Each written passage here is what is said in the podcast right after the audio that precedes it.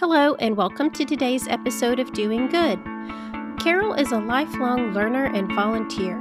She has lived through history, which few read about today, and has found the ideal place to bring history to life in her current role with the National Museum of African American Music in Nashville, Tennessee. She offers us a glimpse into the past and hope for the future. Hi, Carroll. I'm so excited that we get to feature you as today's volunteer on today's episode of the Doing Good podcast. Welcome. Thank you, Megan. I'm very happy to have been selected as a participant, and I'm looking forward to the experience. I am too. Thank you so much. Um, before we, or as we begin, would you give us all a brief description of who you are, just as a person, um, where you live, perhaps a little bit about you, and then we'll get into your volunteerism here in a minute. Well, I am a mother of three. They're they're grown men. Um, I grew up in Los Angeles, California, and I decided to get out of California and attend school in another state. So I attended school in uh, Dillard University in New Orleans, Louisiana, and then I transferred to Virginia Union in Richmond, Virginia. I lived there for about 20 plus years and enjoyed learning the history, the true history of our country. And it sort of has informed my life and different things that I want to do that I'm, I'm very interested in. I now live in Nashville, Tennessee, where I was born and I'm enjoying learning about my birthplace and the and my family history because I'm researching that as well. And I currently work for Publix supermarket. I love that. It's an experience I always wanted to have, and it's it helping me use all of my skills and my education for the company itself and for myself. And then of course I'm volunteering at NMAAM uh, the National Museum of African American Music. I can see your passion for history in all areas of your life, uh, throughout your life, uh, just in the description of who you are, not even getting into your volunteerism yet. What drives you with your interest in history? Where does that come from? Well, it initially started in California when I was attending elementary, junior high school, and high school. We literally only had one paragraph uh, about the Civil War and one paragraph about the Revolutionary War. And I wanted to know more, so I made a decision when I got ready to attend college that I would go to another state so that I could actually, you know, dive in and find out for myself. I like to travel, so I did a lot of little short trips and visited museums, visited uh, libraries, the state libraries, and kind of dove into different things I wanted to know. And moving to Virginia was like the best thing I ever did because I got to actually explore more information in the Virginia Library, Library Congress, and the National Archive in Washington, D.C.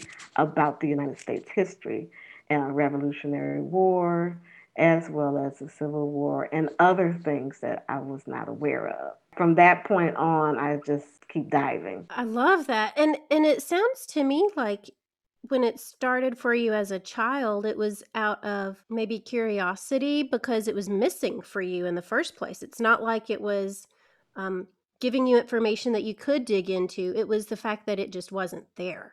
Is that true? It wasn't complete. You know, it, left me with a lot of well, why? You know, how did the country actually get started? Because we knew a lot about the mission building in California. Um, the education system required that we learn about the mission building, and part of our educational experience from elementary to junior high school was building missions, literally creating miniature replicas of the various missions throughout oh. the state of California, which was, you know, great. But then my question is, well, why? you know, what else is there? What other information is there? And both my my mother, my grandmother, my uncle and aunts, everybody, they're educators. They were very happy with, you know, the questions. Okay, well dig and find out you know, get the encyclopedia, go and read and, and find out for yourself. Oh, that's exciting. And then and obviously, I mean, they saw that in you as a child and you you carried that out, but you continued that in Louisiana and then Virginia. I have to ask, did you seek opportunities to volunteer either in Louisiana or Virginia? Well, with Louisiana being in college, we got to do a lot of community um, service events uh, centered either around the university itself or the surrounding community. Um, so that was m- part of my introduction. But I've been volunteering since I was a child as well because that was something my family did. We would volunteer for different activities, uh, or we could do it through the church um, experience. Um, and then when I um, moved to Virginia and attended school in Virginia, there were a lot of volunteer opportunities um, for like you know community beautification type things um, through the university.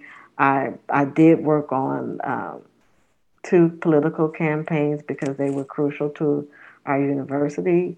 Uh, one was with um, well, they're both with the same person, but he first ran for lieutenant governor of Virginia, and uh, that was during my senior year. And then the second time I uh, assisted, it was when he ran for governor. But at this time, I had graduated from uh, from college. So, what brought you, Carroll, from Virginia to Nashville, to the Music City, USA? Well, I'm doing a uh, full circle. My grandmother asked me um, that once my children were grown and I was pretty much comfortable with where they were in life, if I would come back home for her. And I did. I was like, yeah, okay. So, how long have you been in Nashville and what do you think of life here? I've been in Nashville now um, approximately, I guess I can now say two years. I arrived in May uh, 2019. You timed it well because about two years ago, was when I understand the National Museum of African American Music was getting started. And I understand that you are one of its premier volunteers. Can you tell me of the process that you went through to be one of the first volunteers as such a large museum was being created? Well, first, I was just in awe that it was was even thought of, and that the plans were in action to um, build it and then reach out. So I reached out to them first. Great. and said, Great. I, I want to be a part of this. Um, I wanted to become a member and I wanted to um, volunteer once the museum was, you know, open and ready to to uh, accept visitors. And I got a, a nice reply back from um, Tamir Smithers, who is the director of education, and um, told me how to, you know, to register to be a member because they were accepting membership even though the building wasn't yet uh, complete. And I've hurried up and put my membership in, and then I just uh, waited. They said, just we'll contact you when we start to have um, offer volunteerism opportunities. Uh, so just keep in touch. So that's what I did. And when they opened up the museum, I immediately contacted them again and said, okay, you know, volunteerism, are you all ready to do that? But unfortunately, COVID hit. We had to, uh, they had to kind of back off and I guess rethink how they were going to do certain things. So the initial opening was supposed to happen in December 2019 and then it got put off so they pushed it back to December 2020 which was COVID which mm-hmm. was COVID and then they decided well, we're going to do it in January of 2021 and I got the invitation to come out. Great. Um, to apply, I went ahead and applied online. They had an extensive um, application as well as their background check, which I appreciated. When they opened on January 27th, I was one of the people there to welcome the members. Because it is the National Museum of African American Music, and you had this passion for history. Can you tie the two together for me? Oh, definitely. I um, volunteered in, and as an adult in the Leimert Park Art Walk in Leimert Park, which is a um, community in the south central Los Angeles. It's at the base of Baldwin Hills and View Park. Um, the community uh, was originally developed in the 1920s. And of course, with the removal of the uh, restricted covenant, a lot of people of African descent were able to move into Leimert Park during the 1940s. Um, my family were some people that decided to buy and purchase homes there.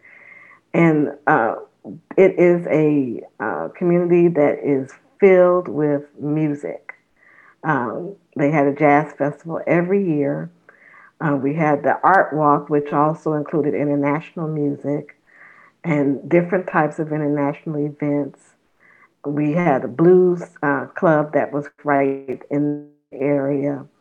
Mavericks Flats, where most of the people who were dancers on Soul Train would, you know, meet up there first. You get to see a lot of different things. Well, don't we all want to be a Soul Train dancer, like deep inside? yes. yes.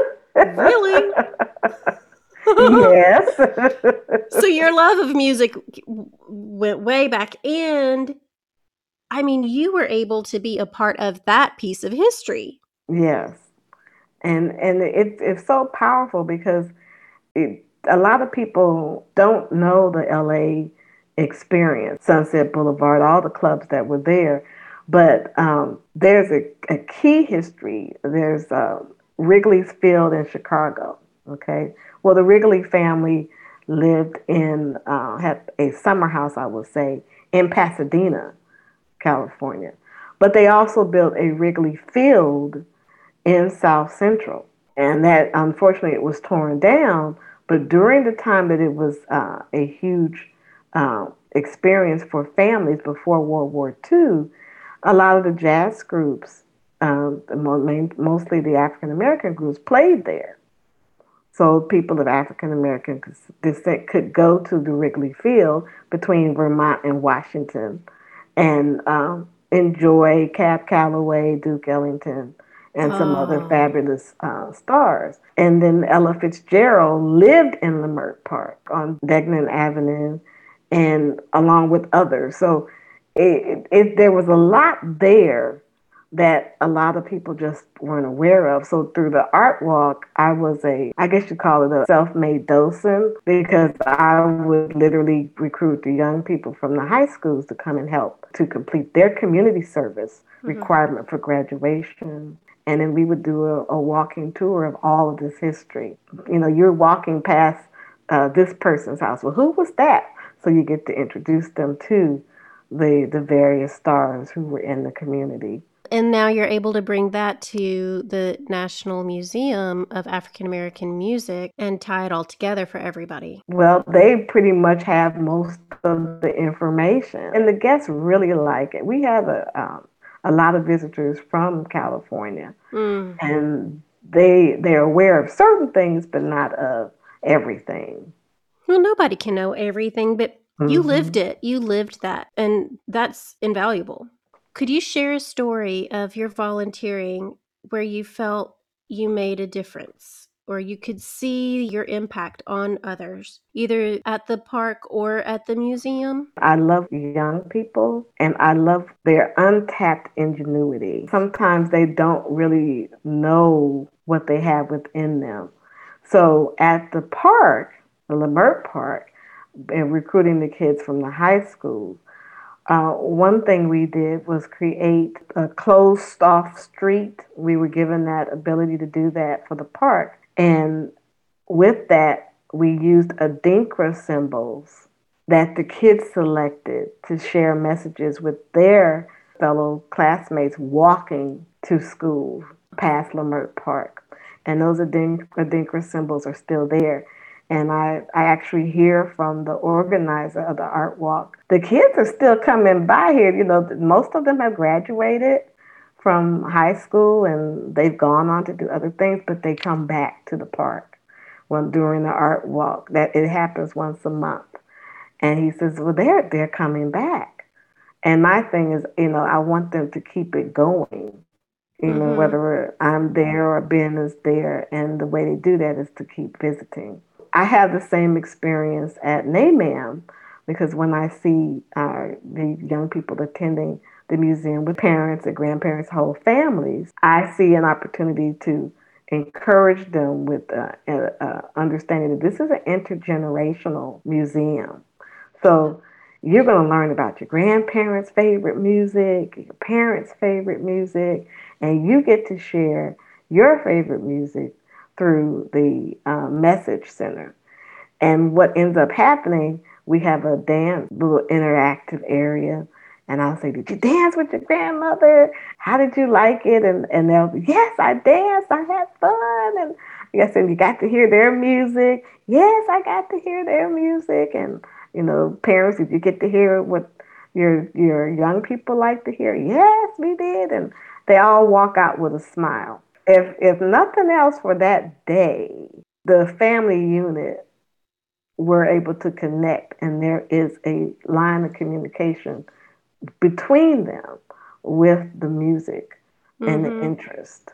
Right. And either it's strengthened or maybe seeds are planted. Yes.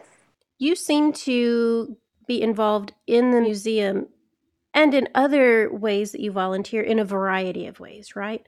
But why do you volunteer? Why do you choose to give back through volunteering? I have a graduate level master's degree in nonprofit management. And I sought that out because I've always supported nonprofits. I just love the fact that there are people who have the ability to create an organization that can help with different things that government can't necessarily resolve.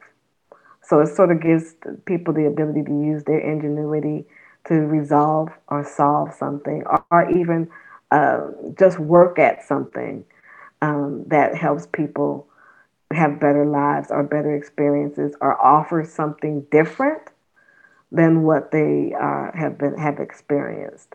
Um, I didn't mention, but while in LA, I worked with the City of Los Angeles Recreation and Parks and we had a program called Class Parks Clean and Safe Spaces. And what we were there to do was gang intervention and prevention. And it, meaning being able to get the young people out of their three block radius to experience other parts of the world, either through community service or service learning mm-hmm. or through trips. Like you would be surprised how many young people in Los Angeles had never been to the beach. Really? had never been to the beach. And so they're how far away from the beach? Maybe, maybe 30 minutes, depending. So, and it's, they were kind of stuck in a three block radius. Well, that's where most of the negative activity took place. So, our goal was to get them out and about. So, I used the nonprofits that were in the area to introduce the kids to service learning, to community service uh, opportunities. Um, and then we, that once they participated, that earned them opportunities to take a special trip somewhere outside of their community. And I would invite their parents if their parents could participate. I worked a lot with uh, young people that were uh, immigrants from uh, Mexico, from Guatemala, from uh, Honduras and Ecuador and El Salvador. Sometimes, you know, you get stuck in a rut and you don't know how to do something other. And our our program allowed them to try something outside of their box. You have been using nonprofits to expose people to those areas. I think people tend to think that they have to go to another country to see something different. It's so interesting to hear the idea that a whole different life is just 30 minutes away. And that's the key phrase. A whole different life is 30 minutes outside of your three block radius, um, where you go to the store, whatever.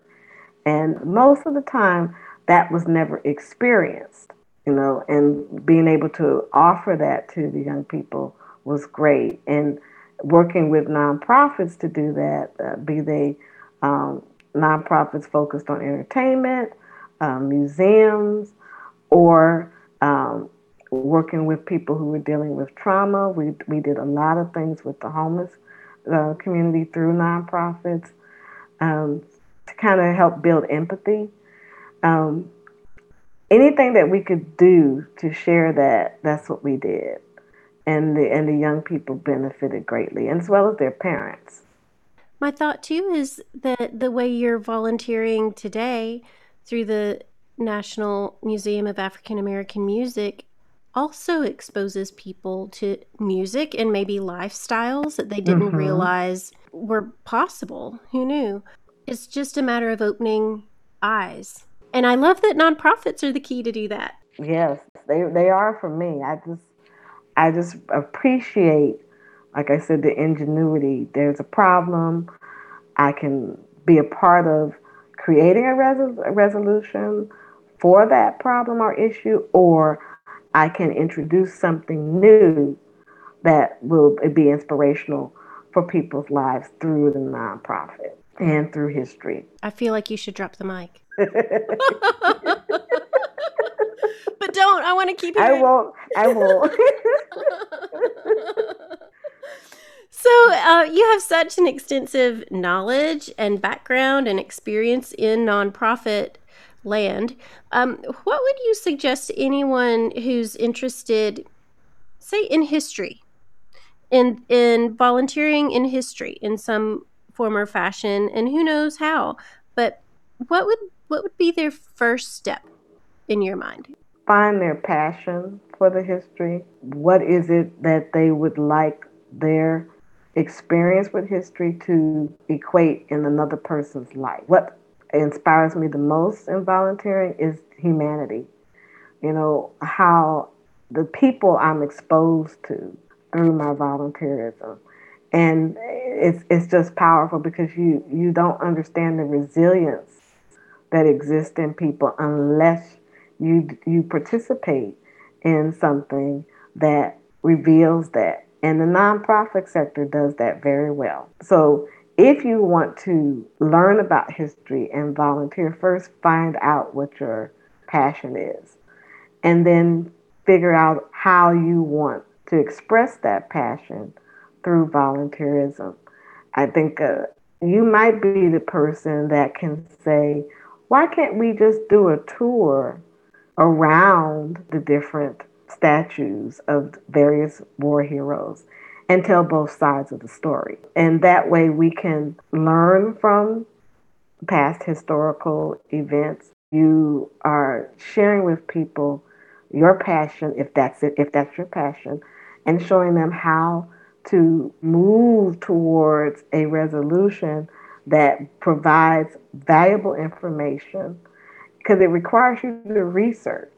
And once you research, both sides of the story, you find that the narratives that are being spoken may not necessarily be factual. So you can tell the rest of the story with your knowledge and find resources to do that. Libraries are to a, a large extent nonprofits. You can participate in volunteering with the libraries, helping them with their uh, special events or helping them with their current collections. Um, but you can participate within, within the libraries. And that's a great start, especially in your own state. If you like art, we have so many beautiful public art pieces that need to be cared for. You know, what's wrong with doing community service around cleaning, taking care of public art? That tells a historical story or shares a historical fact because a lot of artists are really great at doing historical research on their projects before they install them. Those are two possible avenues that people who want to get involved in historical volunteering that they can do. There are ways for people to get involved that typically people don't think of. Correct. And, but they're needed. They're needed. And I'll say keeping a historical monument clean is not something that has to be a day in, day out type thing. No. Right. And and it could just be a one day periodic type of activity and include family or friends or I mean, it could be a fun thing. It doesn't have to be a difficult or drudgery type of situation. No. and you could learn something at the same time and keep history alive. That's the thing. That's the main thing. Mm-hmm. So it doesn't get lost and that people can experience it and and and learn from it. it uh, one of the things that NMAAM does that I love is a, a, an interactive table called Roots. And what it does is it takes your favorite artist for, say, today and tells you what artists or what style of music influenced their presentation of music today. Oh. So you get to do a historical research on your favorite artist. Well, what type of music most influenced you? I would have to say all of it gospel, uh, blues, jazz, um, or rhythm and blues or R&B as they they call it, and hip hop. I, I like a lot of rappers and uh, hip hop singers, but having three sons, I have to. I got involved in what they were listening to, so that helped me to understand what what drove them in terms of their musical interests. So I stay open. That is what history is all about. And going back to my answer about learning about humanity and, and the resilience of human beings. Yes. I did have a volunteer service learning opportunity that I participated in Guatemala with the Highland Support Project. And I ended up being on their board of directors after I participated in this. They worked with the Mayan women in the highlands in Guatemala to protect their indigenous culture. And it wow. was a powerful experience. After the Hurricane Stan, it washed away a lot of the villages that they had. So oh, no. our our um, project involved building housing for them, building stoves for them, helping them to replant trees, and then working with them on ways to um, preserve their cultural knowledge it was an eye opening experience for me mm. as a volunteer. Um, I paid for my trip. I, I went through the United Methodist Church. I worked with two professors that I um, worked for in a university setting. And all I can say to you is that it let me know how valuable nonprofits are, especially when it comes to resolving certain issues. Um, if you go on their website, you will find these women extremely resilient. Uh, they suffered a great deal in the 1990s because of uh, the attempt to annihilate or, or create genocide. They're still here. And they have their own midwifery programs. They are having, they have their own vegetable gardens where they grow food that they sell to the uh, cruise lines to fund their schools in their community, um, to fund all their. I mean, it, and it was called a transformational economic project. Uh, yes. and they, oh my goodness, I, the women are just in, just phenomenal, and a couple of them were honored during Women's Day at the UN. Um, but that that experience, I, when I walked away from that, I said, I don't want to travel as a tourist. I want to continue to do things through service learning opportunities so right. that I could actually um, continue to have that kind of an experience with great, great people. What an opportunity. And and for those who might be interested in doing that same type thing, I know service learning is, uh, I'll say, a popular phrase used in universities today. Do you have to be a student No, as I shared it, we went through the United Methodist Church. Okay. So you can be a student, but it was offered to uh, through churches. Great. And you could be of any age to attend. And so they pay their way. And in and now I have heard of voluntourism. Does that fall under that? I think. Yes, it does because what we were allowed to do, we spent a week in Guatemala in the highlands, uh, Chichicastenango, uh, and Chico. And what we did, once we did the service portion, so we either built homes, built stoves, um, or we uh, helped plant, reforest with uh, trees, plant trees, or worked with them in the garden. We also, they took us on a tour of their, of their country. So we would go to uh, like their their freshwater hot springs. Oh my goodness! Through the jungles, we went to actual ancient Mayan temples, and they talked to us about their culture through that experience. So it wasn't just you know doing work, but we also got to uh, learn from the people about their culture, their country, and their history. And it was wonderful, just absolutely wonderful. So to me, you are refreshing history. You are really bringing history to life in ways that I, I, don't, I don't know that you could have even imagined. Do you feel like you have more to learn or more to do? I mean, where do you go from here? You've already experienced so much. Oh, no, I have a lot more to learn.